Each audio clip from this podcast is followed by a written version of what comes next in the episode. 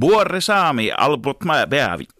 Kansalaiset, Politiikan tarkkailijat Markus Leikola ja Jussi Lähde. Jos tämä asia ei pian selvene, minä menen radioon ja pidän puheen. Markus, voisitko soittaa tuon äskeisen nauhan takaperin? En voisi, mutta toivottiin kaikille kuulijoillemme hyvää saamelaisten kansallispäivää. Tuota, niin. Mä, mutta mm, soittamisesta puheen ollen, miksi puhelin ei soi? Puhelin ei soi, vaikka yritämme tässä antaa vihjeitä siitä, että että tuota, erinäköiset poliitikot saattavat näin aikoina soitella lähetyksiin hieman kerkeämmin kuin muuten. Ja meillä on todella vaikea täällä yleisössä pitää vaalikaranteenia yllä, jos tänne aletaan tunkemaan puhelinlinjoja pitkin, niin kuin radioihin nykyään tehdään. Niin siis jokainen ö, radioiden toivekonserttien tekijä tietää sen, että aina vaalien alla niin ö, hirvittävä määrä poliitikkoja löytää itsestään sen toivelevyn, jonka he haluavat kuulla. Ja samalla he haluavat lähettää tietysti terveisiä koko vaalipiirille, mutta nyt on pakko sanoa, että tämä, tämä mua hämmentää vähän nyt tämä pääministeri Alexander, Alexander Stubin media-aamulypsy, nimittäin kyllä hänestä on nyt tulossa Suomen paras aamulypsejä. E, tarkoitat siis sitä, että kun hän soitti tuonne Radio Suomi-poppiin, e, aivan spontaanisti, kun kuulette kokoomusta haukutaan. Mä vaan mietin sitä, että montako pääministeriä tarvitaan, jotta kaikkiin kokoomuksen haukkumisiin voi reagoida spontaanisti. Ää, niin ja sitten tämä spontaanius minua hämmentyy kovasti, koska siis eilen julkaistussa Iltasanomissa Petri Turusen tekemässä haastattelussa – pääministeri vielä kommentoi tätä ja sanoi seuraavin sanoin.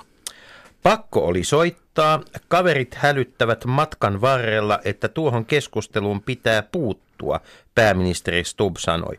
Tässä on kaksi viestiä. Ensinnäkin tässä kerrotaan, tässä on, se on hyvä, että pääministerin, pääministerin avustajat ja pääministeri ovat kaveriväleissä keskenään, koska siis tämän asian oli jo edellisenä päivänä radiokanavan kanssa sopinut – tota, hänen pääministerin avustaja Pete Pokkinen ja, ja tota, tämä tietysti kertoo siitä, että matka on ollut äärettömän pitkä koska siis matkan varrella tarkoittaa sitä, että asiasta on sovittu jo edellisenä päivänä ja matka on jatkunut siitä lähtien. Mä olisin nyt aika huolestunut, koska tähän asti mä olettu siinä uskossa, että radio on kaikkien saavutettavissa hyvinkin lähellä ja joka päivä, mutta jos menee vuorokausi tai puoli vuorokautta siitä, että pääsee radion ääreen, niin missä silloin on pääministeri ollut sellaisessa paikassa? Markus, sulla on pointti. Mutta yhtä, yhtä kaikki me toivomme hartaasti, että jos arvoisat poliitikot, teillä on jokin sellainen toivelevy, joka ei ole se levy, jota olette tähän asti soittaneet aina, niin lähestykää meitä hyvissä ajoin ennen vaaleja ja mahdollisesti jopa vaalien jälkeen. Mutta tota, mennäänpäs hieman vakavampaan aiheeseen. Norja hallitus on lähettänyt lausuntokierrokselle lakialoitteen, jonka mukaan – kerjäläisten avustaminen tulisi kriminalisoida. Hetkinen, siis koko Suomen järjestö- ja yhdistys- ja vapaaehtoistoimintasektori ja kaikki kunnalliset ja valtiolliset viranomaiset, jotka jakaa niille avustuksia, niin sekö pitäisi lopettaa, jos no siis Suomessa? Lähtökohtana tässä lakiesityksessä on se, että asunnon järjestäminen tai matkojen maksaminen, niin siitä voisi saada enimmillään vuoden rangaistuksen. Ja on se mun mielestä hienoa, että jos meillä, meillä mennään siihen, että yhteisvastuukeräykseen osallistuville lyödään heti valtion kihlat ranteisiin ja, ja tuota, kun kolehtihaaviin ö, muutaman kolikon pudottaa, niin eikö ole ja sitten odottamassa kirkon portilla? Niin kyllä tämä kysymys siitä, että kuka on kerjäläinen ja kuka ei, joka ei koskaan ole ollut maailmanhistoriassa kauhean yksinkertainen asia – pyytämättä ja yllättäen on kaiken näköistä saatu tässä ihan lähipoliittisessa historiassakin, mm. niin, niin tota, jos se kriminalisoidaan, nämä määritelmät menee entistä vaikeammiksi. Ja tota, mutta toisaalta Norjassahan on varaa rakentaa uusia vankiloita, nimittäin jos ajatellaan kaikki ne vaivaisukot, jotka on siellä Norjan kirkkojen, kirkkojen oven vierellä, niin on ne komea näky, kun ne on sitten siellä jossakin laitoksessa kaikki vierellä. Niin, ja sitten mä ajattelen sitä, että kyllähän Norjassakin siis puolueet saa vaalitukea. Öö, voi sanoa, että se järjestelmä on varsin hyvin öljytty monessakin mielessä. Niin, niin tätä, jääkö sinne sitten, että sen jälkeen kun tämä laki säädetään, jääkö sinne ketään lainsäätäjiä jäljelle enää, jos tämä laki pannaan toimeen? Niin, se on, se on mielenkiintoista, mutta tämä on, tämä on tosi ki- kiinnostava tämä, koska siis vastaavan tyyppisiä lakiesityksiä on, on tota, tietysti ollut. Entä jos tämä lakiesitys olisikin Euroopan unioniin kuuluvassa maassa, minkälainen keskustelu EU:ssa käytäisiin tällä hetkellä? Mutta sen sijaan Suomessa käydään keskustelua aivan toisesta asiasta ja asia on, asia on tietenkin se, että pitäisikö tämä maailmankuulu Helsinki-Vantaa nimetä uusiksi? Jos se nyt on yhtäkkiä herännyt hirvit, siis sen jälkeen kun on tehty vuosikymmeniä töitä, että Helsinki saataisiin maailmankartalle, niin yhtäkkiä tämä Hel-lyhenne onkin sitten jotenkin niin paheksuttava ja huono ja muuta. Siis meillä oli Lordi Euroviisuissa, meillä on ollut- Meillä ei ole niin paljon satanisteja kuin Norjassa tietenkään, niin mitä Norjaan tulee, mm. mutta, mutta tota, Chris Reakin teki sen biisin This is the road to hell. Kyllä, ja, ja, ja tota, tietysti tässä on nyt olennaista se, että takana on arvovaltainen aloite. Arvovaltainen aloitehan on sen, semmoinen henkilö, jolla ei ole isää, mutta hirvittävä määrä kummeja ja kätilöitä, eikö niin? Mm. Joo, tuota, Jean Sibelius on, on tietysti hieno, hän on hi- hieno kansainvälinen säveltäjä, kansainvälisesti tunnettu, mutta kyllä mä tässä nykyilmastossa vähän, musta olisi ikävää, että hän oli kuitenkin aika lailla tuommoinen niin kansalliskiihkoon taipuvainen kaveri. Niin, ja sitä paitsi Sibelius ei hirvittävästi suostunut lentokoneita, hän kä- käytti enemmän muita kulkuvälineitä. Tota, näitä, näitä suurmiesten mukaan nimettyjä kenttiä hän on toki maailmalla, maailmalla paljon, mutta yleensä ne liittyy siihen, että ne, ne on niin kuin suhte, varsinkin Ranskassa ja Yhdysvalloissa, jossa suurmieskultit on ehkä kuitenkin vielä kovemmassa kurssissa kuin Suomessa, niin on aika, aika pian kuoleman jälkeen nimeltä, että halutaan ikään kuin välittömästi kunnioittaa. Tarkoitatko nyt Charles de Gaulleia? Ö, tarkoitan ihan ketä, hyvä, ketä hyvänsä, niin tota, Tai John Lennonia, joka, joka siis Paul McCartneyhan pahoitti mielensä, koska tota, lentokentästä ei tullut äh, Lennon McCartney, vaan siellä on vain Lennon johto. niin, no, se on ihan selvää, että tässä suhteessa toiset nimet ovat parempia kuin toiset, mikäli lähteisiin on luottamista. Mutta minulla on ehdotus. Kyllä tämä nimi nyt täytyy vaihtaa, koska siis täytyyhän meidän suomalaista kulttuuria niin kuin promota maailmalle, mutta Sitä paitsi nyt on myöskin muitakin juhlavuosia. Että millä Oo. perusteella Gallen Kallella pitäisi syrjäyttää Sibeliuksen? ei, ei, ei, hienoja miehiä molemmat, hienoja miehiä, mutta siis Ja naisia on vaikka kuinka paljon Suomessa on yksi yli, ylivertainen hahmo yli muiden. Aivan ylivertainen. Katsotaan kaikkia kansainvälisiä saavutuksia. Kerro heti. Elmo. Ilmon kenttä tietysti, tietysti Elmo on helppo lausua kaikilla, kaikilla maailman kielillä. Ja muumi samoin. Joo, mutta Elmo on... Muumikentässä olisi jotakin Hei, muumi ei. Dervangassa pärjännyt. Muumi- Muumi ei tuonut mitaleita kotiin. Ei, mutta muumithan lentää jo kentälle Niin. ja, ja tuota, tällä lailla muumit voisi vois, vois olla myös, myös siis muumilaakso, mihin laskeuduttaisiin. Siinä olisi jotakin, No. jotakin semmoista sympaattista. Minä olen Elmon ja, kannalla. Minä olen Setä- muumien kannalla. Jean Sibelius, hän sen sijaan ansaitsee oman, oman baarin sinne lentokentälle. Tästä me olemme aivan yhtä mieltä. Konjakki, konjakki ja sikaribaari lentokentälle. Olipa se sitten Elmon tai muumin kenttä. Mutta joka tapauksessa silläkin kentällä on tärkeää, että siellä on tax free, joka, vaiku- joka liittyy siihen, että olemme tottuneet siihen, että joistakin paikoista saa halvemmalla kuin toisista sitä, mitä kulloinkin tarvitaan.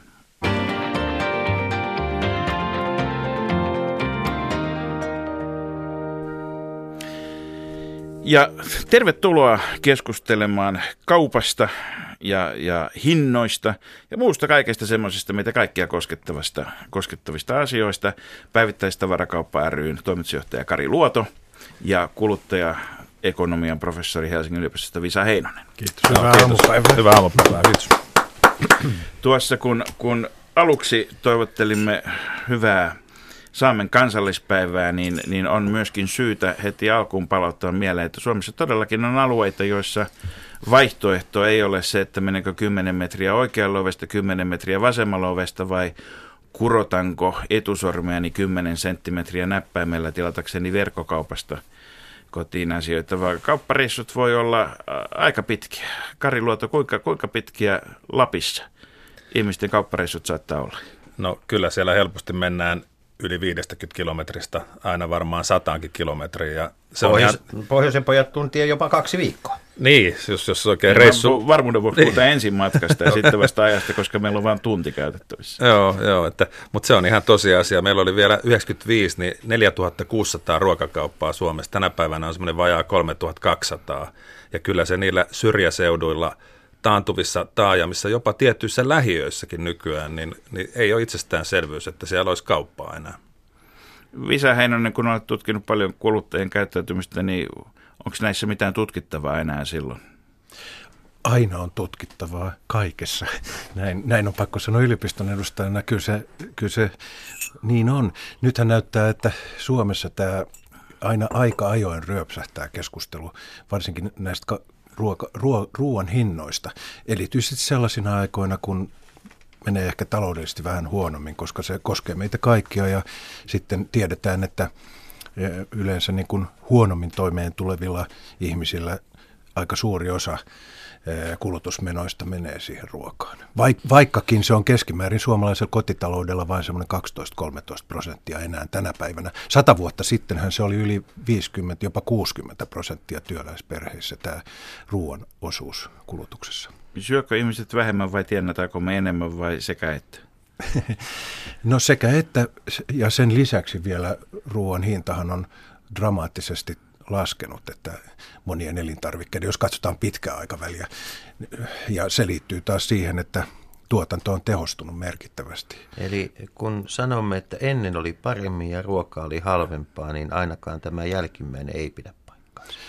Niin, en mä oikein itse kuulu semmoiseen siinä mielessä niin kuin nostalgia-ihmisiin, että olisin sitä mieltä, että kaikki on ollut niin hirveän hyvää, että harva meistä kuitenkaan sitten, jos aika matkailisimme keskiajalle, niin ei se nyt niin hirveän ihanaa ihmisten elinajan odote oli miehillä semmoinen alle 40 vuotta ja naisilla ehkä pikkasen pidempi, että tänä päivänä suomalaiset elää aika pitkään, miehet lähes 80-vuotiaiksi ja naiset vähän ylikin. Niin eikä tarvitse aikakoneeseen hypätessään mennä kun 5-60-luvulle, kun, kun vielä silloiset elintarvikeskandaalit liittyivät siihen, miten kissaraadoista tehtiin margariinia ja sitten ihmiset vähän hämmästeli sitä. Joo, mä, mä itse asiassa palaisin vielä tuohon, mitä Markus kysyi näistä Lapin, Lapin ruokakaupoista ja siitä lähtötilanteesta, niin tosissaan se vielä, niin kun puhutaan tämmöisistä kyläkaupoista, jotka on pieniä syrjäseudulla olevia kauppoja, niin niitä on tällä hetkellä Suomessa noin 300. Ja ne poistuu noin 30 kappaleen vuosivauhdilla. Että tätä, Eli 10 vuotta niin, niitä ensimmäistä. Museovirasto Kuulolla, museovirasto Kuulolla, suojeltavaa havaittu. Ja, ja siinä, siinä mielessä se on niin kuin yhteiskunnallisesti aika keskeinen asia, koska usein tämmöisillä alueilla, niin siinä vaiheessa, kun se ruokakauppa lähtee mm. pois sieltä, niin sitten se on niin kuin lankut ikkunoiden eteen ja niin kuin koko kylällä, että kyllä se sitten hiljenee dramaattisesti ja kyllä me on nyt on nähty, sanotaanko viimeisten kymmenen vuoden aikana, että aika paljon erilaisia palveluita keskittyy nykyään sen ruokakaupan yhteyteen. Että esimerkiksi postipalvelut, nykyään ei tarvitse sanoa itsellä enää, että voi sanoa posti, niin postipalvelut, niin 70 prosenttia posteista on nykyään kaupan yhteydessä. Ja kyllä mä uskon, että kun puhutaan paljon tästä sotepaketista, niin kyllä sillä kaupalla tulee siinäkin ole jonkinlainen merkitys, että minkälaisia palveluita voitaisiin siitä niin kuin kylän keskuksen, tämmöisten taantuvien taajamien keskuksen kautta tarjoa muutakin kuin pelkkää ruokaa. Mutta on, onko tämä asia sillä lailla, että siis tosiasiassa me ollaan menty jo pisteeseen, jossa ei ole edellytyksiä pitää koko Suomea asuttuna sillä lailla, kun me on ajateltu, mutta tätä ei vaan – poliitikot edes, ja erityisesti vaalien alla, eivät myönnä eikä tätä ei sanota ääneen. Kyllä se riippuu siitä, mitä me haluamme. Että tämä on tämmöinen pitkälti arvokysymys. Sitten toisaalta tietysti nykyään ajatellaan näköjään niin, että raha ratkaisee kaikessa, mutta, mutta kyllä, kyllä tämä on suomalaisten päätettävissä oleva asia. Ruotsissahan se kehitys on kyllä toteutunut aika paljon, että Pohjois-Ruotsissa on aika paljon lähes asumattomia seutuja. Mä ajattelen, mä ajattelen siis yksinkertaista asiaa, että nyt, nyt niin kuin puhutaan kun erinäköiset kunnat tekevät esimerkiksi terveyspalvelujensa ulkostamista nopeasti kiireellä ennen sote-uudistusta, Mutta onko siitä mitään hyötyä, jos se kyläkauppa lähtee pois? Eihän se porukka pysy siellä syrjäkylillä silloin. Niin, et kun meillä on yhtä aikaa näitä sekä julkisia että yksityisiä palveluja, niin, niin molempienhan pitää olla kunnossa, jotta ihmiset pysyisivät. Semmoinen aika rohkea ennuste, ja mä hieman sitä epäilen, on esitetty, että tämä on tietääkseni joku brittiläinen konsulttitoimisto, että vuonna 2040 Suomessa olisi ainoastaan kivijalkakauppoja ja, ja, ja tota, sähköistä nettikauppaa. Mä en oikein jaksa siihen uskoa. Kyllähän tavaratalojen kuolemaakin on ennustettu pitkään, mutta monessa päin maailmaa ne näyttävät vielä olevan olemassa. Ja jos ajattelee, että missä hyvin suuria näitä ostos kauppakeskuksia rakennetaan, niin ei tarvitse mennä kuin jonnekin Arabian niemimalle Kiinaan, Intiaan, niin niin siellä niitä tulee. Tietysti nyt meillähän on rakennettu aika isoja kaupan keskittymiä ja saattaa olla, että ne ei ehkä kaikki sitten pitkällä aikavälillä ole täysin. Ennen kuin, hyvät, hyvät herrat, ennen, ennen kuin me mennään, mennään, tullaan niin sanotusti kaupunki, tai niin kuin Suomessa parempi kaupunki puhua tästä esikaupunkimatosta. Kaupunkejahan meillä ei juurikaan ole. Tamperekaan ei ole Euroopan unionin mittareiden mukaan kaupunki koska siellä asutaan niin harvassa. Mutta tota, Kari Luoto, päivittäistavarakauppa ry. Mennään vielä tähän syrjäseutuihin. Eihän tämä ole enää mikään Lapin ongelma, kun ajaa tuossa Suomea poikittain tie 18, joka, joka kulkee siis Jyväskylästä Seinäjoelle. Siinä on semmoinen – noin sadan kilometrin pätkä, että jos et ole tankannut autoasi, niin sinne jäät. Sitten pitkän korpivaelluksen jälkeen saavut Ähtärin keskustaan, joka on, se on niin kuin kirpputorien Las Vegas. Siinä on se strip, se pääkatu ja siinä on kirpputori ja kirpputorin jälkeen molemmin puolin tyhjää liiketilaa. Aseman, aseman kohdalta löytyy erinomainen grilli, mutta siinä ne, siinä ne kurmeepalvelut sitten onkin matkalaiselle. Onko meillä tapahtumassa sellainen niin kuin romahdus, joka koskee näitä, näitä, niin kuin, näitä pieniä, pieniä, pieniä taajamia, pieniä kaupunkeja, jotka on aikanaan se kaupunkioikeuden saaneet jollain kummallisella suomalaisella päätöksenteolla? Kyllä meillä on tapahtunut jo sellainen nimenomaan kauppojen, ruokakauppojen lukumäärässä ja uhka on edelleen, että sitä voi jatkossakin tapahtua. Meillä on pari vuotta ollut sellainen hanke, missä me ollaan just näiden tavallaan yksityisten palveluntarjoajien kanssa selvitetty sitä, että mitä muuta sen ruokakaupan yhteydestä voisi tarjota enemmän. Muun muassa palataan näihin itsehoitolääkkeisiin, palataan siihen, että voisiko sieltä saada tiettyjä alkoholijuomia tilattua – hoidettua tällaisia asioita, mutta sitten toisaalta myös niin kuin tämän kolmannen sektorin eli kuntien kanssa. Mitä semmoisia palveluita, mitä sieltä voisi tarjota. Ja kyllä siinä mun mielestä vaaditaan kaikilta erittäin paljon uutta ajattelua, jotta pystytään pitämään se elinvoimaisena se kauppa. Et täytyy muistaa, että kyllä se kauppa, niin se on kuitenkin kaupallista toimintaa. Ja jos se on kannattamatonta, niin se ei ole hirveän pitkään auki siellä. No, nähdäänkö me sellainen vaihe, jossa valtio joutuu perustamaan sitten kauppaliikkeitä, muitakin kuin Alkon, siis tonne, tonne syrjäseuduille. että se, siitä tulee vaan kerta kaikkiaan kannattamatonta liiketoimintana tai, tai subventoimaan jollain muulla tavalla. Ei tuo hirveän kaukana ole. Meillä on aikaisemmin ollutkin tämmöinen kyläkauppatuki ja tietyllä lailla mä uskon, että jossain muodossa – jos tämä maa halutaan pitää asuttuna, niin meidän täytyy jotain julkista tukea saada, jotta ne palvelut kannattaa siellä. Meillähän tapahtui yksi valtavan iso rakennemuutos päivittäiskaupassa siinä vaiheessa, kun ärkioskin pääsi sisään, eikä se ollut enää se luukku, josta asioidaan. Toisin sanoen huoltoasemat, ABC-ketju varmaan kannattaa nopeiten levinneenä ketjuna ja nimenomaan tota, täyttä kauppapalvelua tarjoamaan pyrkivänä mainita, mainita ihan nimeltä erikseen, siis joka on S-ryhmän omistama ja operoima. Samoin, samoin R, joka, jossa R nykyään on kansainvälisen kioskikaupan osaajat omistajina ja takaamassa ja muuta. Onko nämä, tota, kun me puhutaan kaupasta, niin eikö meidän pitäisi puhua tästä kokonaisuudesta, jossa on bensa-asemat ja R mukana? Kyllä, varmasti. Sehän on mielenkiintoista, että välillä tuntuu siltä, että bensa-asemalta saa kaikkea muuta, paitsi, paitsi huoltoasemapalveluita. Ja se on muuttunut vähän tämmöiseksi kaupaksi monessa paikassa. Mutta se on varmaan vääjäämätöntä, että ihmiset tarvitsevat ö, mahdollisuus palveluita, monen tyyppisiä palveluita ja kyllähän matkalainen tarvitsee välillä muonaakin, että se on ihan hyvä kehitys sinänsä, että, että näitä erityyppisiä. Tämä oli mun mielestä mielenkiintoinen tämä hyvinvointipalvelut, mon, monen tyyppiset palvelut voidaan ajatella, mutta se riippuu aika paljon sit meistä kuluttajista, että käytämmekö me niitä ja, ja mitä me haluamme. Että jos kaikki ostaa vaan, tekee ostoksensa nettikaupassa, niin silloinhan käy, silloin kaupat häviävät. Mä itse kyllä kannatan ihan perinteisiä kauppoja, että kauppahan syntyi uutena julkisena tilana silloin, kun maakauppa vapautettiin Suomessa 1800-luvun puolella ja sinne ihmiset tuli tapaamaan muita myöskin. Siellä vaihdettiin vähän uutisia ja, ja, ja tuota, sillä oli tämmöinen funktio. Kyllä, kyllä mä koen, että hy, hyvät, hyvän tavaravalikoiman kaupat, niin, niin kyllä niissä on oma tunnelmansa monissa erityiskaupoissa. Toki sitten on, sit on niin, että jotkut ajattelee, että ostosten tekeminen tämmöisissä valtavissa marketeissa, että, että se on hyvin aikaa vievää ja työlästä puuhaa, että kuluttaja muuttuu ikään kuin työntekijäksi mm. siinä ja, ja varastoi sitten kotiinsa tätä tavaraa. Sehän on tämmöinen amerikkalainen malli, mikä meille tuli oikeastaan vasta niin kuin 70-luvulta lähtien. Että niin. aikaisemmin kauppa koko oli paljon, paljon ajattelu niin, niin. Me, meillä, itsepalvelumyymälä. Tehokkuuden tavoittelu. Niin, meillä ensin alkuun näitä kokeiltiin, tai sitten näitä rakennettiin kaupungin, kaupunkien keskustoihin jonkun verran, mutta sitten alkoi tämä niin kuin saviselle pellolle kaupungin lähelle alkoi nostaa niin kuin tämmöisiä valtavia peltihangaareja toinen toisensa viereen – monessa kaupungissa vielä niin, että kaupungin eteläpuolella yksi keskittymä, to, pohjoispuolella toinen keskittymä.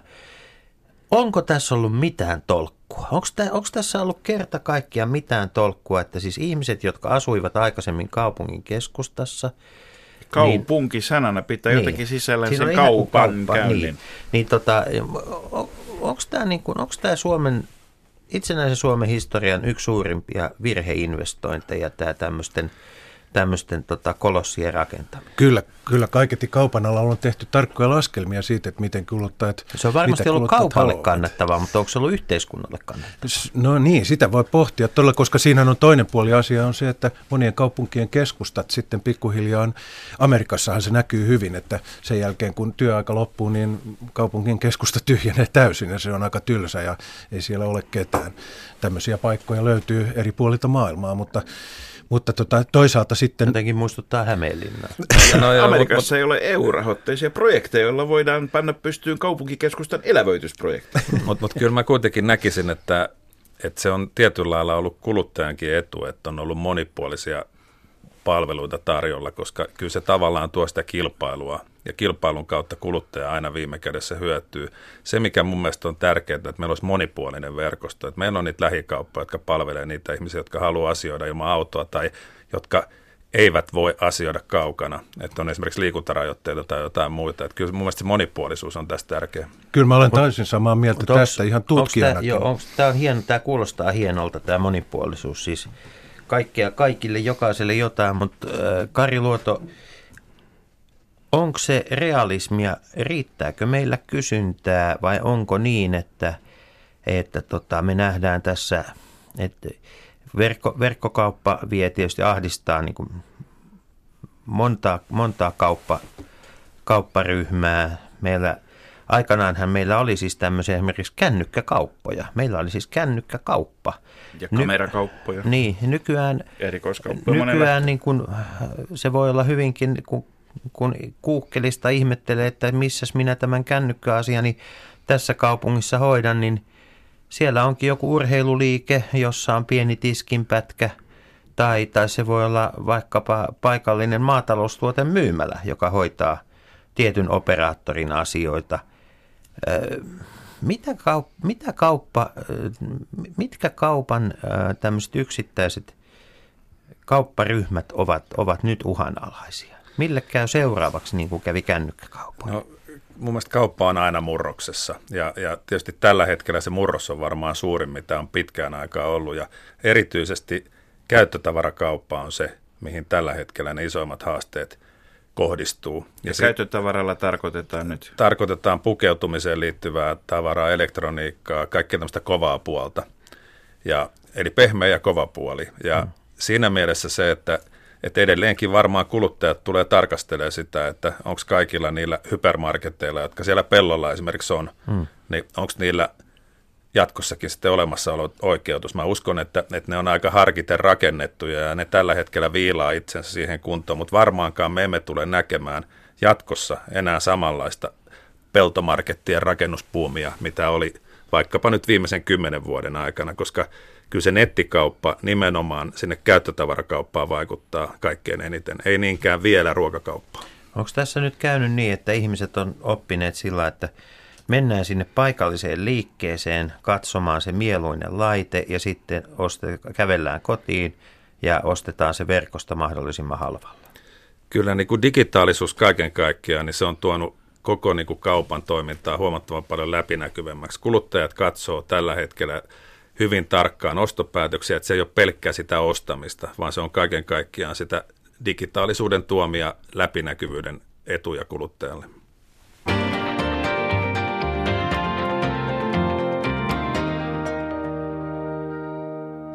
Kauppa se on, joka kannattaa, vai kannattaako, sitä pohdimme tänään Visa Heinosen kanssa. Visa, olet kuluttajaekonomian professori ja Kari Luoto päivittäistavarakauppa ryn puolelta. Te työllistätte 65 000 ihmistä Suomessa. Kyllä, kauppa on erittäin iso työllistäjä. Tota, ja tässä tähän päivittäistavarakauppa ryhyn liittyy tietysti vain, vain osa. Paljonko kauppa, kaiken kaikkiaan kauppa, kaupan ala työllistää suomalaisia? Puhutaan, että noin 300 000 ihmistä koko kaupan ketju. Ja no. siinä on sekä osa-aikaiset, joita Kyllä, on... siinä on, siinä on kaikki jo. Mutta meillä, meillähän osa-aikaisia on paljon vähemmän kuin esimerkiksi Ruotsissa suhteessa kokonaisuudesta, eikö niin? Mä en, mä en ihan tasan tohonen Jos, osa. jos en nyt ihan Joo, väärin, joo, muista, väärin muista, niin tota, tota, mutta joka tapauksessa, niin onks, kun, kun aina puhutaan sitten, puhutaan, kun tästä puhutaan hinnasta, niin pitää puhua tietysti palvelusta, pitää puhua muista asioista. Muistan taannoin, että legendaarinen keskon viestintäjohtaja Erkki Heikkonen sanoi aina, että joka vuosi me kysymme kuluttajilta, että mitkä asiat ovat tärkeimpiä ja, ja aina me saamme sellaisia tuloksia, joissa ne valehtelevat. Koska hinta, hinta ja hinta oli sitten siellä tiskillä viime kädessä, missä totuus kohdataan, se, joka kuitenkin hänen näkemyksensä mukaan ratkaisi. Mutta onko meillä niin kuin, onko nämä muut tekijät, sijainnista me on jo puhuttu, mutta palveluosaaminen, niin sehän on just sitä henkilöstöstä kiinni, niin, niin Visa, mitä, mitä sanoo tutkimus tästä asiasta? Tutkimus sanoo, että palvelukulttuurissa olisi Suomessa erittäin paljon kehittämistä Edelleenkin. edelleen. Että kyllä se on parantunut, olen sitä mieltä, ja, ja parhaimmillaan toki eh, hyvää palvelua saa. Mä en, mä en valita, Mutta mut, mutta... mut, mi- mut vähän tarkemmin, jos mennään siihen, onko se siis sitä, että myyjät sukupuolesta riippumatta vain viilaavat kynsiään ja lakkailevat niitä siellä, eivätkä ole kiinnostunut asiakkaista, vai onko se sitä, että ei tunneta tuotteita vai, vai, vai tota, mitä, mikä se palvelun kehittämisen niin kuin, niin kuin ensisijaiset haasteet Se on, se on mun mielestä asent, vähän tämmöinen niin kuin menta, mentaliteettikysymys, että meillä on pitkään ajateltu niin, että, että palvelu on jotenkin alentavaa. Valitettavasti näin, vaikka mä tiedän, että kaupan alalla on koulutettu ja satsattu tähän hyvin paljon, mutta se on vähän tämmöinen suomalainen ajatus, että palvelija on jollain tavalla alempiarvoinen henkilö, joka palvelee ylimpiarvoista henkilöä. Nyt, nyt, nyt minä, äh, rakkaat radion kuuntelijat, nyt seuraa avautuminen. Siis kun tämmöinen pystyyn nostetun Saimaan Norpan näköinen suomalainen mies menee vaatekauppaan.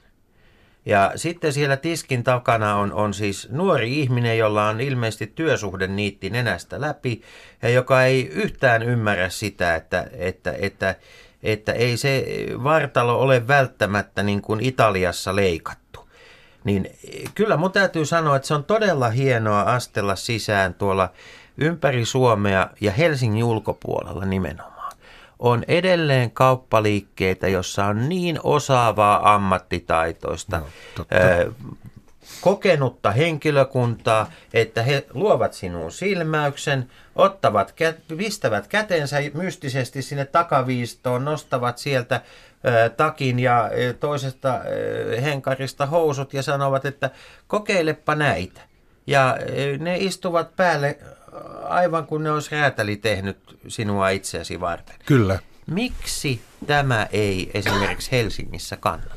Tota, kyllä se varmaan kannattaisi, mutta, Mut sitä ei näe. mutta Sitä ei edelleen ole. tämä on tämmöinen palvelukulttuurikysymys. Ja mä sanoisin, että, että kun matkustelee vaikkapa Euroopassa, Yhdysvallathan on tyypillinen palvelukulttuurimaa, jossa asiakkaan saappaat nuollaan, jos hän niin haluaa. Niin siis jos palvelun estohyökkäyksiä nähdään Euroopassa, niin, niin Amerikassa on vaikeaa kuluttajan estää palveluhyökkäystä, joka, Kyllä. joka mm. tulee päälle hyökyy. Tietysti osittain suomalainen kuluttaja on, on myös kyllä sellainen, että hän haluaa vähän semmoista omaa tilaa siinä, että liian päällekkäyvä palvelu ei myöskään oikein, oikein ole perinteisesti ollut, sitä ei ole katsottu sopivaksi, mutta ystävällisyys ja tämmöinen ihan, ihan spontaani asiallisuus ja ammattitaito, niin kuin totesit, niin, niin ne on sellaiset, joilla luottamus syntyy. Katsotaan silmiin, te, toivotetaan asiakas tervetulleeksi ja, ja todellakin palvellaan häntä. Siinä ei ole mitään pahaa. Monissa Etelä-Euroopan maissahan on palveluammatteja arvostettu paljon. Että, No, mutta Kari, Kari Luoto, pä, tota,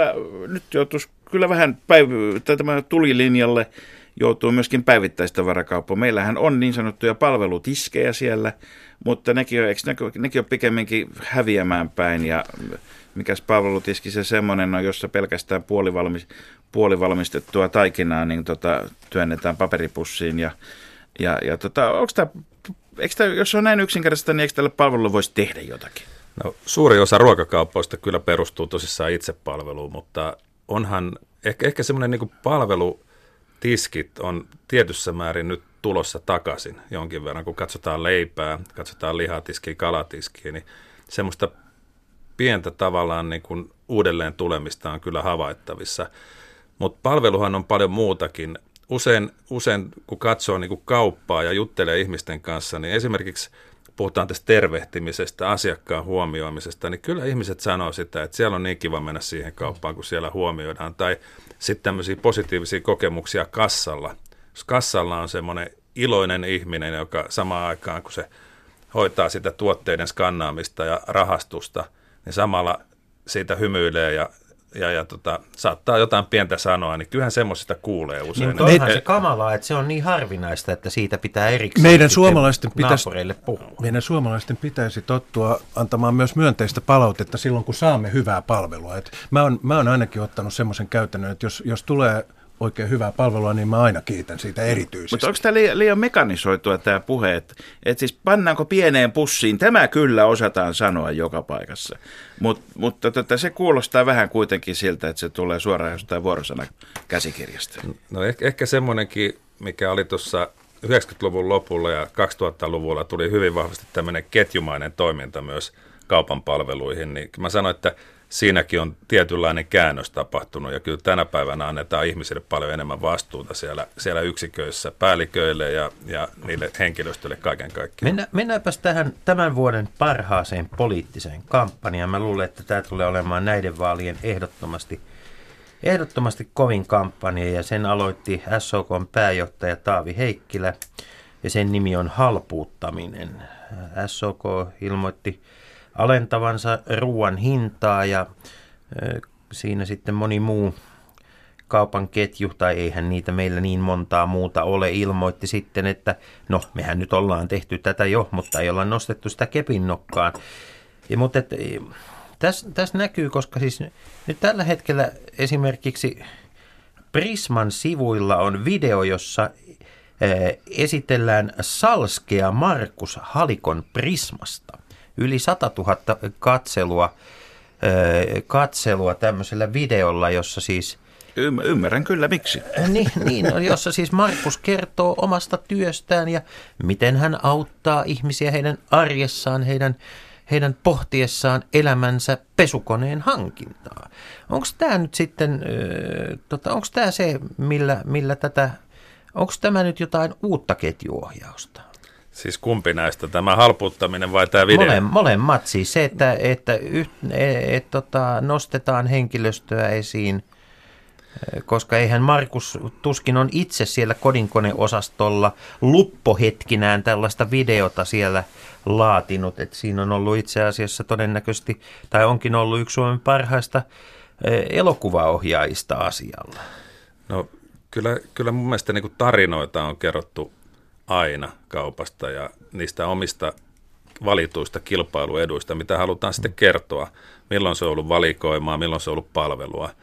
Et, et tavallaan ehkä nykyään on sitten välineet on muuttunut, että et, et tämä niin some on tullut vahvemmin mukaan siihen.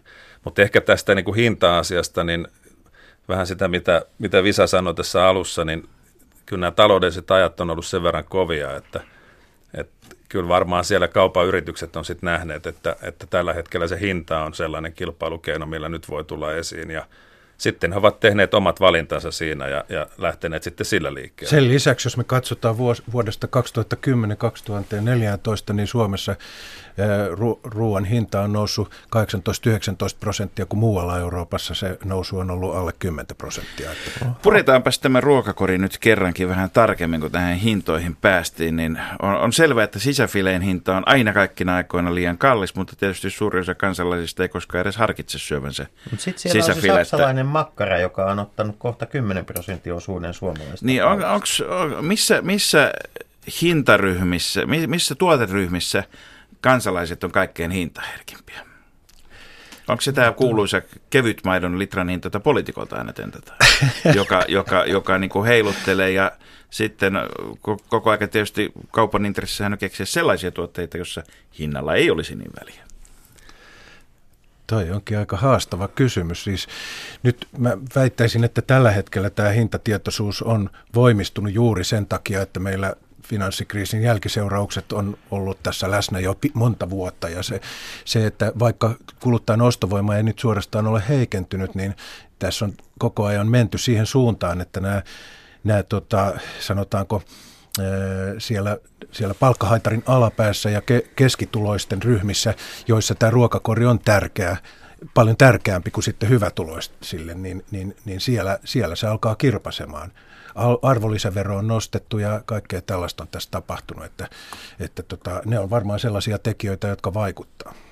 Tämä, on se aika, jolloin jokaisessa puolue, asiansa osaavassa puoluetoimistossa ja piiritoimistossa laminoidaan sellaisia pieniä kortteja ehdokkaiden taskuun sujautettavaksi, josta löytyy kaikki nämä perushinnat, että, että ehdokas osaa vastata, että tietää, että mitä maksaa Oltermanni juusto ja mitä maksaa, mitä maksaa niin kuin litra diiseliä ja e, mitä maksaa vaippapaketti.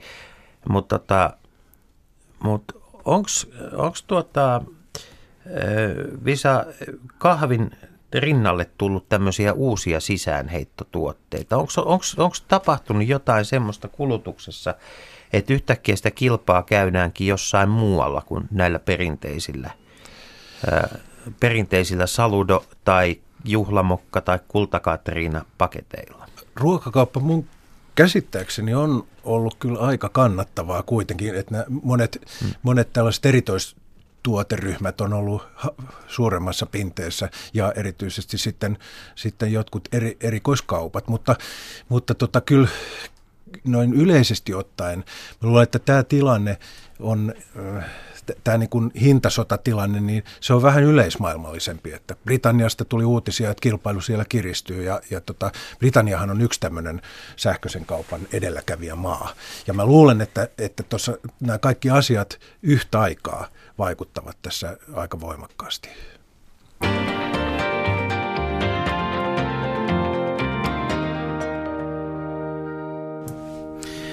Niin, Kari, Kari Luoto, päivittäistavarakauppa ry toiminnanjohtaja, miss, toimitusjohtaja. Missä, missä määrin meillä sitten tätä hintakilpailua, johon vaikuttaa monet asiat, niin sotkee vielä se, että ruoan etiikka tota, ja siihen liittyvä keskustelu näyttelee entistä isompaa osuutta, jos aikaisemmin tota edellisen laman aikana esimerkiksi sisäfileestä vaihdettiin sitten vähän huonompaan osaan possua tai nautaa ja, ja sitten ne, jotka oli tottuneet syömään karjalampaistia, vaihtoivat ehkä tarjousjauhelihaan, niin nyt heidän tyttärensä jättävät kaiken lihan väliin.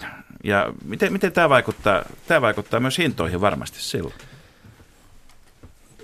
Vaikea sanoa, että vaikuttaako se suoraan hintoihin, että tottahan on Jos se... ei lihaa haluta, niin eihän sille ole oikeaa hintaa. Joo, mutta mut silloinhan sitä voidaan tilata vähemmän sinne. Et kyllähän tämmöiset tilausmekanismit on kehittynyt huomattavan paljon ja pystytään ennustamaan tarkemmin sitä kysyntää. Tuosta hinnasta nyt voisi sanoa vielä sen verran, että viime vuonna, kun se todella, se on totta, että se kallistui tuossa kolme vuotta aiemmin meillä selkeästi enemmän kuin muualla EU-ssa, niin viime vuonna Suomessa ruoan hinta nousi 0,2 prosenttia. Et käytännössä ei noussut ollenkaan. Ja viime vuonnahan meillä ei ollut tämmöisiä kansallisia korotuspaineita. Meillä ei ollut arvonlisäveron korotusta, meillä oli hyvin maltillinen palkkaratkaisu. Tämmöiset asiat vaikuttaa ilman muuta siellä taustalla. Ja, ja tota, kyllä mä, mä sanoisin, että, että sitä kulut, kulutuskäyttäytymisten muutosta tapahtuu tällä hetkellä muutenkin. Kyllä sitä tapahtuu edelleen, että koko lihasta siirrytään halvempaan lihasortimenttiin. Kuluttajat ostaa enemmän kaupan omia merkkejä, jotka on edullisempia kuin merkkituote. Kyllä sitä tapahtuu ja kyllä kauppa on hyvin hereillä siinä, että katsoo sitä kysyntää ja sovittaa ne tilausmäärät sen mukaisesti. Entäs, entäs nämä valikoimat? Meillä, tuota, jos kysyy tutulta K-kauppialta, että, että mitäs varten sä tilaat sitä tai tätä tai muuta, se sanoo, että 85 prosenttia tai 90 prosenttia valikoimasta niin on keskusliikkeen määräämä, että olet tässä nyt torpparina sitten. Onko tässä muutosta havaittavissa, että kuinka tiukasti nämä, nämä tuota valikoimat, joka tietysti vaikuttaa myöskin siihen, että mitä sinne mahtuu sinne hyllyyn, toisin sanoen, minkä hintaisia tuotteita myöskin, mitä vaihtoehtoja mahtuu? No on kuullut kyllä vähän pienempiä lukuja sitä keskitetystä valikoimasta, mutta ilman muuta se paikallinen valta on minun mielestä kasvanut. Eli, eli sillä myymäläpäälliköllä tai kauppialla on isompi valta siinä tilaamisessa. Ja sehän on, se niin kuin tulee ymmärtää, että kauppahan ei pidä semmoista tuotetta hyllyllä pitkään, joka ei myy. Koska se koittaa kuitenkin, sen tärkein tehtävä on myydä niitä tuotteita ja ehkäistä sitä hävikkiä, koska semmoista tuotteista syntyy vielä hävikkiä, jotka ei mene kaupaksi. Mm.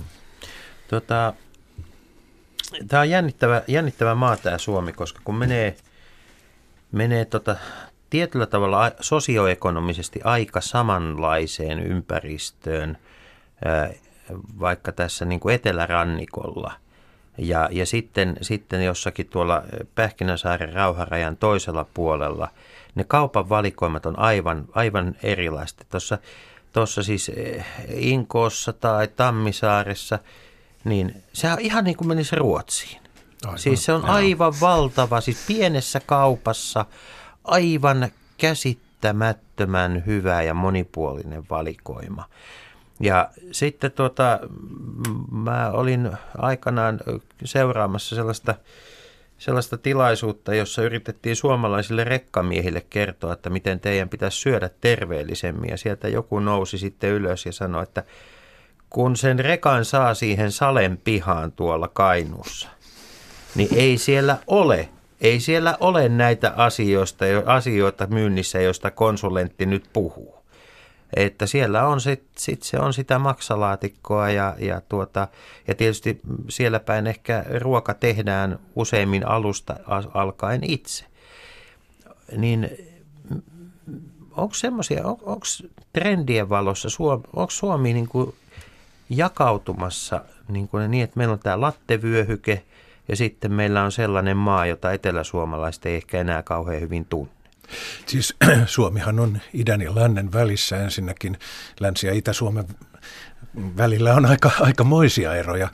Ja se on mun mielestä viisasta tunnustaa. Ja sitten meillä oli semmoinen kehitys, joka toteutui 70-80-luvulla, että tämä, maa jossain määrin alkoi homogenisoitumaan ja kulutusmahdollisuudetkin tasoittumaan, varsinkin kahdeksan, tällä paljon tulla 80-luvulla, kun sanottiin, että se oli tämmöistä kauheata materialismia, mutta silloin kyllä tavallisten suomalaisten elintaso nousi edelleen. Että niin se, se oli se, kun kauppa opetti suomalaiset tekemään lämpimiä voileipiä kaikenlaista tällaista. Ranskalaiset juustot niin. tulivat kauppoihin, sitä ennen ei oltu ranskalaisten juustojen hintakehityksestä oltu huolissaan lainkaan. Ja, ja kyllä mä ainakin omasta kokemuksesta väittäisin, että silloin kun Suomi liittyi EUn jäseneksi, niin kyllä se kauppojen valikoimat monipuolistuivat merkittävästi. Ja nehän on koko, tämä globalisaatio on vaikuttanut siihen, että onhan se aika huikeaa, mitä kaupasta täällä ainakin Etelä-Suomessa nykyään saa. Kyllä mä oon huomannut, että Kuopiossakin saattaa marketista saada kaikenlaista yllättävää, mielenkiintoista ja hyvää, että ei se, ei se ihan toivotonta ole. Mutta nyt minusta kyllä jos me haluamme, tämä on nimenomaan tämmöinen arvokysymys, mitä, mm. mitä suomalaiset haluaa, jos me haluamme säilyttää jonkinlaista yhtenäisyyttä tässä maassa, niin kyllä pitäisi huolehtia siitä, että ne elinmahdollisuudet siellä syrjäseudullakin ovat. Tämä on vähän tätä ra- syrjäseutukeskustelua palaamista siihen, koska nyt ollaan kovaa vauhtia menossa. Tässä on rakennemuutos käynnissä, vähän niin kuin 60-luvulla oli. No. Ja me emme tiedä, mihin se lopulta johtaa. Mä haluaisin vielä sanoa tästä palveluasiasta, että sehän on kuitenkin aika uusi asia. Itsepalvelumyymälä tuli Suomeen 40-50-luvun vaihteessa ja pitkään oli semmoinen strategia, että tehokkuuden nimissä ajettiin ihmisiä itsepalveluun. Mutta kyllä mä luulen, että jos varsinkin nämä kivijalkakaupat haluavat säilyä, niin palvelu on se, mihin kannattaisi satsata vielä entistäkin enemmän. Ystävällinen palvelu. Me todettiin tässä, että sitä jo saa, mutta Ja se kaikki ei ole rahasta kiinni. Kaikki ei ole rahasta kiinni. ja Se on, se on tietysti kiinni myös tota, siis eh, ihan yhteiskuntasuunnittelusta. Kyllä. Nythän me puhutaan tällä hetkellä kaupunkien tiivistys, tiivistämisestä. Kaavoitus on aivan raken, rakennettaisiin niin kuin olemassa olevista kaupungeista kaupunkimaisempia. Täytyy sanoa, että kun niin harvoin tulee Turkua tässä kehuttua, niin siellä on onnistuttu todella hu- huikeasti. Siis se, se niin kuin ydinkeskustan ää, niin kuin lisärakentaminen on, on, on onnistunut tosi hienosti, mutta sitten kun katsoo niitä uusia rakennuksia, mitä sinne rakennetaan, niin ne on pelkkää asumista. Eli se perusajatus, että, että tuota, tehdään sinne kivijalkaan, kivijalkakauppaa, saati sitten, että tehtäisiin tiloja, jotka todella soveltuisivat vaikka ravintolatoimintaan, niin mitä meidän pitäisi tässä niin kuin yhteiskuntasuunnittelussa ottaa huomioon, että, ihmiset ja kauppa molemmat voisivat hyvin? Kyllä tarvitsisi tehdä jotain. Että minusta se on semmoinen nukkumalähiövisio, ei ole kovin houkutteleva. Että niistähän on, ollaan toki päästy vähän poiskin siitä ajatuksesta, mutta kyllä, että esimerkiksi Helsingin monissa lähiöissä niin, niin palvelua, ei, kauppoja ei, ei ole, tai sitten on joku uinuva ostoskeskus siellä, että, että kyllä, kyllä tämä on asia, joka pitäisi ottaa tosi vakavasti, ja se on pitkälti kaavoituskysymys, että siellä pitäisi suunnitella näitä asioita. Nythän ollaan menossa, kyllä minusta näyttää aika lupaavalta, että asukkaita uusilla asuinalueilla ollaan ottamassa mukaan tähän vuorovaikutteiseen keskusteluun. Siinä pitäisi vielä mennä paljon eteenpäin, että todellakin kuunnellaan ihmisiä, kansalaisia, että mitä mieltä he ovat ja mitä he haluavat. Sillä lailla päästään entistä parempaan yhteiskuntaan, mä luulen. Joo, ja tietyllä lailla täytyisi taas katsoa sitä kokonaisuutta vähän enemmän, että se ehyt yhteiskuntarakenne on tärkeä, mutta sitten koko ajan puhutaan siitä myös, että pitäisi luoda kilpailuedellytyksiä enemmän. Hmm. Ja kyllä niin kuin varmaan ihan keskeisin asia on se, että kuntien ja kaupunkien pitäisi varata riittävä tonttituotanto myös kaupalle, jotta sitä kilpailua saataisiin lisää. Sitten meillä on tämä maankäyttö- ja rakennuslaki, joka meillä on aika lailla poikkeava muista Pohjoismaista, joka tällä hetkellä tietyllä lailla se, niin kuin, se suojelee olemassa olevia toimijoita, mutta sitten toisaalta se ehkäisee olemassa olevien toimijoiden uudet investoinnit ja laajennukset. Miten Mut- sitä pitäisi rukata? No sieltä pitäisi ensinnäkin se suuryksikkösääntely, niin se pitäisi nostaa. Se on tällä hetkellä Mitä se- 2 2004. Eli semmoisia sitä suurempia kaupan yksiköitä, niin ne pitää olla erikseen esitetty kaavoissa. Ja se pitäisi se neliöraja nostaa, koska semmoista pelkoa näistä peltomarketeista ei ole, niin kuin tuossa alkupuolella mm. lähetystä keskusteltiin. Että pitäisi sallia paljon paremmin se Mikä kaupa. olisi hyvä 2000 neliön sijaan? No se voisi vaikka alkuun nostaa 5000 neliöön. Haluaako joku korottaa? 5000 huuja. Ei enää panoksia. No niin. Hyvä. Mutta tota, puhutaan muutama sana tuosta verotuksesta kanssa. Meillä on siis meillä on yksi Euroopan harvimpia asukastiheyksiä ja korkeimpia arvonlisäveroja, joka ei nyt varmaan ole yhtälö, joka ei ole vaikuttamatta siihen näihin syrjäseutujen kauppoihin ja sitten myöskin hintoihin syrjäseudulla. Siis kyllähän mitä kauemmaksi mennään, mitä pienempää kyläkauppaa, niin sen korkeampia ne hinnat on ja nämä hinnanalennuspuheet koskettaa jotain ihan toista osaa Suomesta. Se on totta. Meillä ruuassahan on Suomessa alennettu arvonlisäverokanta, joka on tällä hetkellä 14 prosenttia, mutta se on noin kolme kertaa suurempi kuin vanhoissa EU-maissa, näissä EU-15-maissa. Vaikka meillä se, kun se alennettiin sieltä 17, 14, tai, yhtenä, tai Se- yhtenäistettiin siis ravintola.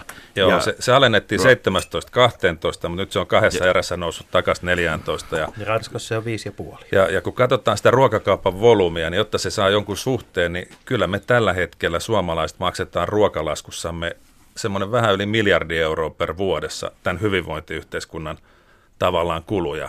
Ja, ja se tulee sieltä ihan puhtaasti alvin kautta ja kyllähän moni ajattelee just sitä, että mikä on se ruoan hintataso Suomessa, mutta silloin pitää katsoa sitä tulotasoa Suomessa, pitää katsoa tätä hyvinvointiyhteiskunnan palvelua, kaikkea näitä, että mielellähän sitä ottaisi jostakin tulotason ja jostakin vaikkapa autoverotason ja jostakin ruoan hinnan ja näin, mutta tämmöistä niin shoppailua on aika vaikea harrastaa. Mutta mut Kari, Kari Luoto, kun se tietysti luonnollisesti päätyöksessä myöskin lobbaat ruoan arvonlisävero alemmaksi, mutta mistä johtuu sitten se, että vaalien alla tai vaalien välissä meillä ei ole ensimmäistäkään poliitikkoa, joka sanoisi, että ruoan arvonlisäveroa ja arvonlisäveroa pitää alentaa, että sitä kautta saadaan kulutuskysyntää liikkeelle, sitä kautta työllistymistä, vaan puhutaan pelkästään tuloveron alentamisesta. Mistä tämä johtuu? Joo, tämä on mielenkiintoinen kysymys, että, että ylipäätään, jos me haluamme ylläpitää hyvinvointiyhteiskuntaa, niin verotus, veroja pitäisi vaan iloisesti maksaa. Mutta näyttää siltä, että ainakin poliitikot ovat, näyttävät olevan sitä mieltä, että nyt ei voi mitään verotusta enää kiristää. Toki palkansaajan verotus on pikkuhiljaa hilautunut aika ylös, mutta et, et, et sit kysymys kuuluu, että haluammeko me tällaisen systeemin säilyttää, mikä meillä on. Mutta kyllä mä oon sitä mieltä, että se arvonlisäveron satsaaminen on tavallaan niin kuin helppo keino kerätä rahaa valtiolle. Siinä on vaan se ongelma, että se, se sitten mennään kohti tasaveroa ja tarkoittaa sitä, että se ei ole kovinkaan oikeudenmukainen, jos tämä tulojakoaspekti halutaan verotuksessa Mutta eikö se sen lisäksi suosi ulkomaista nettikauppaa, kyllä. vähennä kaupan työllisyyttä, kyllä vaan. Kyllä, elintarvikkeita, kaikkea tämmöistä, mitä nyt yleensä pidetään positiivisena. Että onko tässä niin kuin Onko tässä mitään järkeä tässä verokeskustelussa? No ei, eikä erityisesti niissä puheissa niiden verojen nostamisessa on järkeä, koska kyllähän ne kaikki syö sitä ostovoimaa. Meidän pikemminkin pitäisi pyrkiä alentamaan meidän kokonaisverotusta, jotta me saataisiin ostovoimaa lisää, saataisiin ihmiset kuluttamaan vähän enemmän, saataisiin sitä työllisyyttä sitä kautta. Kyllähän tämä on mielenkiintoinen asia. Me on kysytty esimerkiksi kunnallispolitikoita sitä, että – mitä mieltä ne on ruoan arvonlisäveron laskemisesta. Ja kyllä siellä niin kuin puoluekannasta riippumatta, niin kaikki on sitä mieltä, että olisi syytä laskea ja viedä lähemmäs eurooppalaista tasoa. Mutta sitten varmaan kun mennään sitten siihen, että kuka joutuu siihen kirstuääreen ja katsoo sitä valtion taloutta, niin hänelle se arkirealismi ehkä sitten koittaa siinä. Onko mitään arviota siitä, että paljonko Suomelta jää verotuloja saamatta kansainvälisen verkkokaupan takia? Mä en uskalla tuohon niin sanoa, mutta on... varmasti jää kyllä. Niin, niin, siis... ja, ja, ja ylipäätään kyllähän meidän alkoholiverotuskin on, on, vaikka me tiedämme, että alkoholin kulutus on jo useamman vuoden Suomessa ollut laskemaan päin kokonaiskulutus, niin tota, aina vaan sanotaan tätä viinan kauhistusta. Osa nuorisosta ei käytä alkoholia enää ollenkaan. Minusta tässä on vähän semmoista vanhan maailman moralismia edelleen, että kieltolaki mentaliteettia. Että kyllä, kyllä nyt keskimääräiset suomalaiset, jotka sitten juo pari lasia viiniä viikonlopulla, niin mä, mä luulen, että he eivät kovin nopeasti ole menossa perikatoon, vaikka meille maalataan sellaista kuvaa. Joo, ja siis kyllähän siellä tietyt verot ilman muuta nämä ulkolaiset toimijat myös maksaa Suomeen, mutta esimerkiksi semmoinen asia nettikaupan yleistyessä, niin on esimerkiksi tämmöiset kuluttajapakkaukset. Meillä on uusi jätelaki, missä suomalaiset toimijat on velvoitettu sekä maahantuojat että valmistajat huolehtimaan kuluttajapakkausten kierrätyksestä. Ja suomalaiset toimijat maksaa silloin sen verkoston ja niiden jätteiden keräämisen, mutta esimerkiksi kaikki nämä tämmöiset nettipaketit, mitä meiltä tulee, niin ne on tässä vapaamatkustajana mukana Totta. tässä systeemissä. Ja, ja tämmöiset tavallaan niin kuin meidän pitäisi tilkkiä, että, että jollain lailla, että me oltaisiin ainakin samassa asemassa kotimaiset toimijat ulkolaisten kanssa. Nämä pitäisi varmastikin kääriä johonkin pakettiin, jota pakettia sen sisällöstä emme vielä tiedä, mutta varmasti vaalien jälkeen jonkinnäköistä pakettia aletaan kääriä. Mutta tämä kääriytyy, tämä tunti tässä vähitellen meillä myöskin kohti loppua. Kääriytymisestä puheen ollen, mutta vaalikirjakausi on avattu tänään, nimittäin Seppo Kääriäinen on juuri julkaissut kirjan tämän keskustelumme aikana, mutta näihin palataan sitten tulevissa lähetyksissä. Lukuisinkin vaalikirjoihin varmaan vielä. Kovia paketteja on tulossa. On, ja vieläkin kovempina ne tuntuvat selkänahassa, kun ne sitten siinä aikanaan tuntuvat siellä. Kiitoksia Kari Luoto, päivittäistavarakauppa ryn toimitusjohtaja ja Visa Heinonen, Helsingin yliopiston kuluttajaekonomian professori. Mä luulen, että me ei saatu nyt tätä ihan Kiitos. kokonaan pakettiin, tätä Kiitos. ruokaa ruokapakettiin, mutta tänäkin viikonloppuna kuitenkin kansalaiset niihin kauppoihin menevät. Hyvää kauppaperjantaita. Ja viikonloppua. Kiitos, Kiitos samoin. Kansalaiset, Radio Yhdessä, Leikola ja Lähde. Jos tämä asia ei pian selvene, minä menen radioon ja pidän puheen. Perjantaisin aamu 10 uutisten jälkeen.